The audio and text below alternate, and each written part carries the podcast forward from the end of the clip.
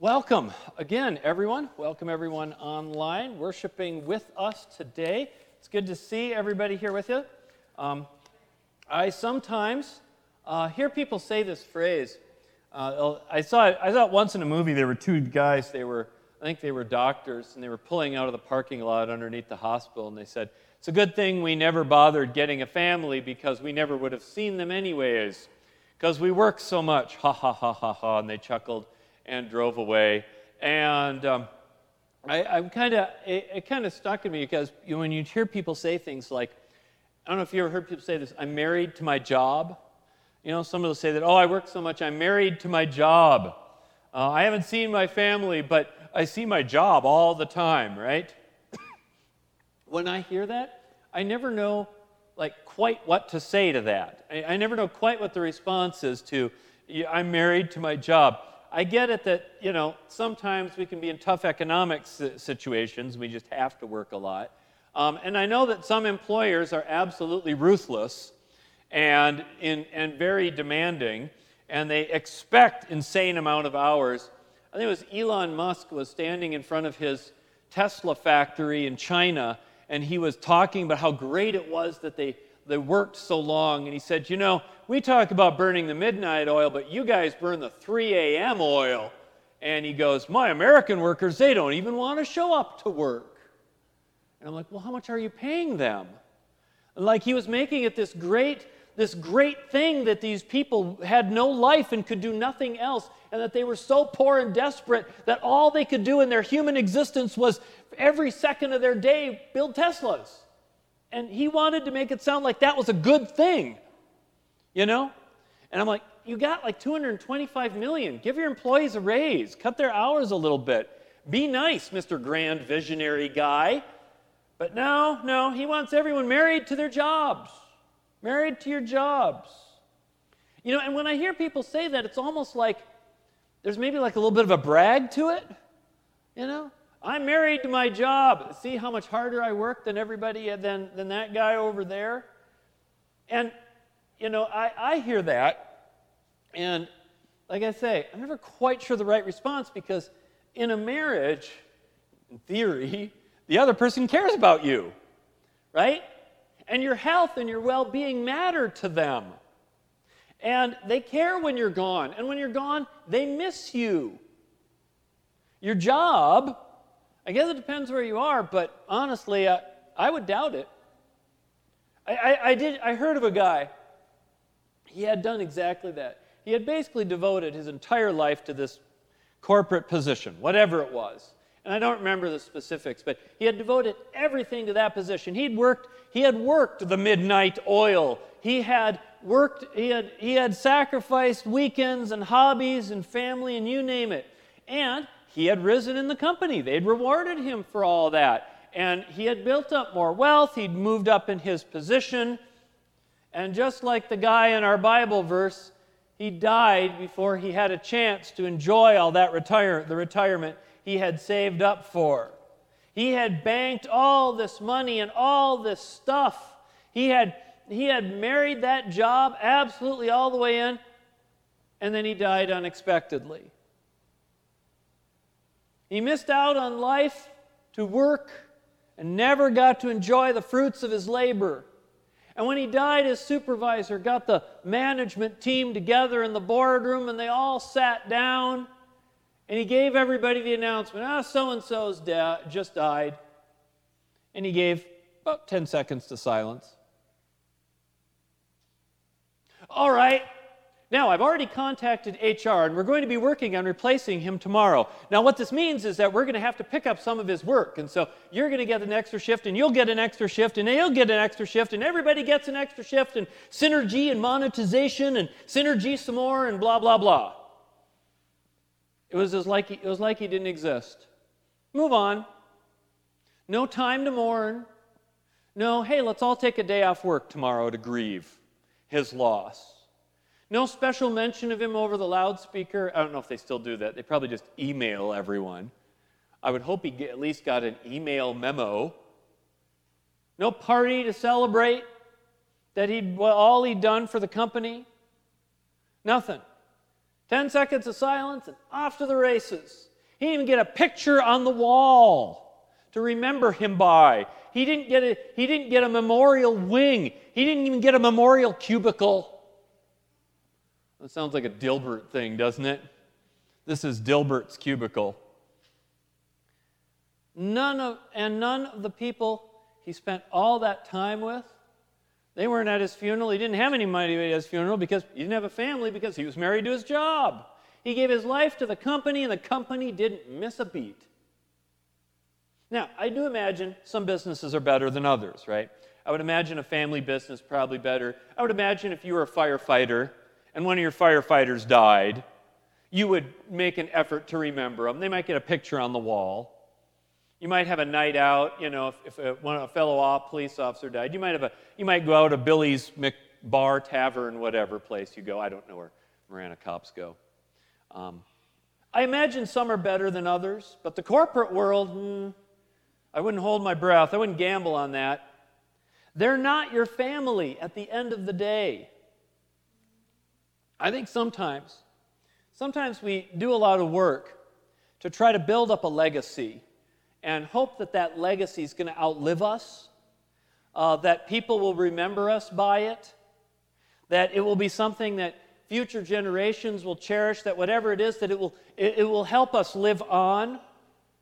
But the hard truth is that most of us are not so famous that after a couple generations we'll be remembered. And that's not the most exciting fact. But, you know, I think back in my own family, like, okay, parents, grandparents, I knew my grandparents, great-grandparents, I've heard some stories, great-great-grandparents, I don't think I can name their names. You know, I'd have to go look it up in a book. And it's not like they had no impact on me through the ages, but I couldn't remember them. You know, I don't live on the family farm like the generations, right? This isn't Yellowstone, right? I've seen the family farms. They're not farming them anymore, and no one in the family lives on them. I don't have their china or their memorial Christmas plates. You know, nothing they created or purchased is in my life. Nothing. All their possessions, all the materials they got with their hard work, it's all gone, and we don't even remember who they were. All I can do is pick up the old pictures from time to time and look at those old mangled yellow pictures and hold it up, and I can hope that they had the best possible life that they had while they were here, with the least amount of suffering, that they had the best times with their family, they got the most out of their days on this earth. That's all I can do is hope. Because what else could they have gained from all their work? It isn't around anymore. Today we read a little bit from the book of Ecclesiastes. It's one of those Old Testament books we kind of forget about, unless you're listening to the oldies station and suddenly the birds come on, you know, and then that catchy tune gets in your head again, for everything turn, and you just want to start swinging turn, turn.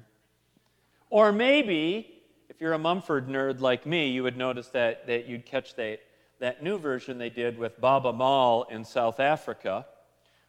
If you haven't looked it up, Google it. It's awesome. But King Solomon, who is attributed to have writing this, he didn't write Ecclesiastes to wax poetic about the nature of time. He's writing about how pointless work is and how little is the legacy. And he was the king. I always think of Ecclesiastes kind of like the book for French existentialist philosophers, you know. Like if Paul Sartre wasn't an atheist, he would have loved Ecclesiastes, you know.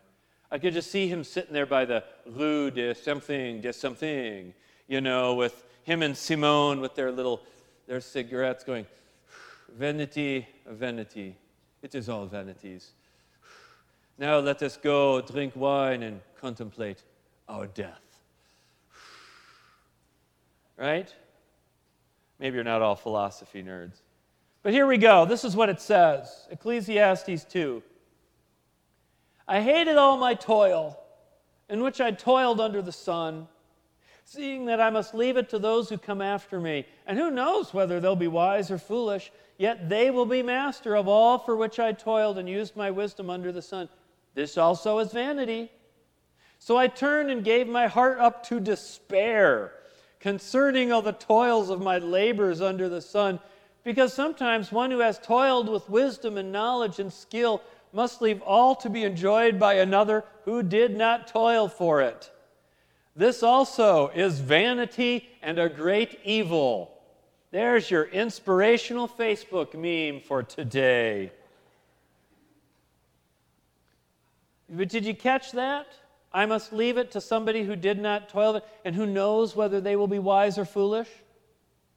Who knows if they'll take care of the farm or bankrupt it or sell it to frackers?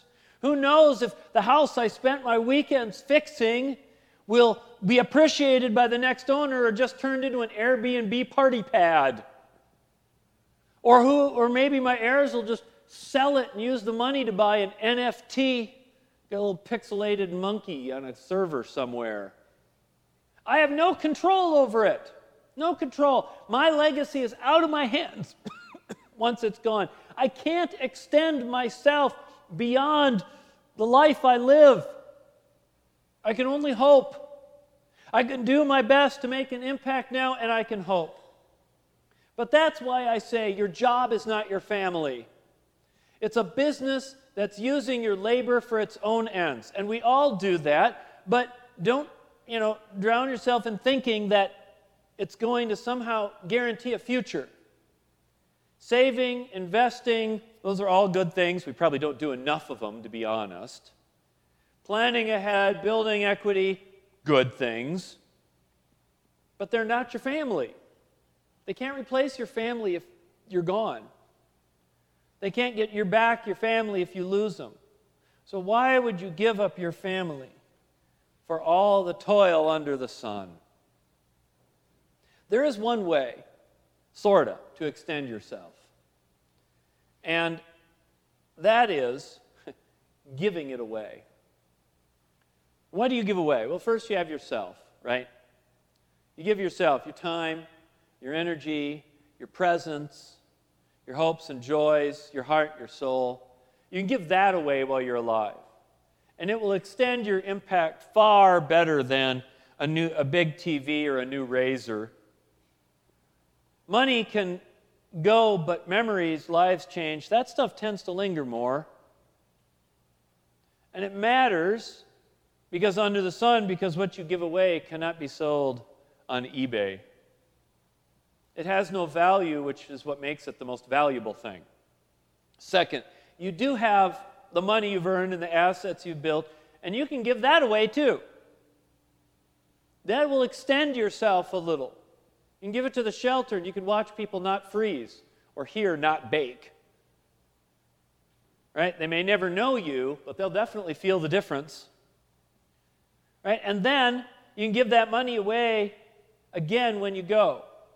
And it will keep impacting people for generations. You can put it in things like an endowment or give to a project, like the church roof, right? And yes, these are ways that can help you extend yourself and build a legacy of gaining something from all that work and that toil. And that's not an accident. It's not vanity. It's impact, it's legacy. It's the gospel's way of saying that, we gain by giving and we live by dying and we grow by sharing. We build up by letting go. And when we do that, it is not vanity. Amen.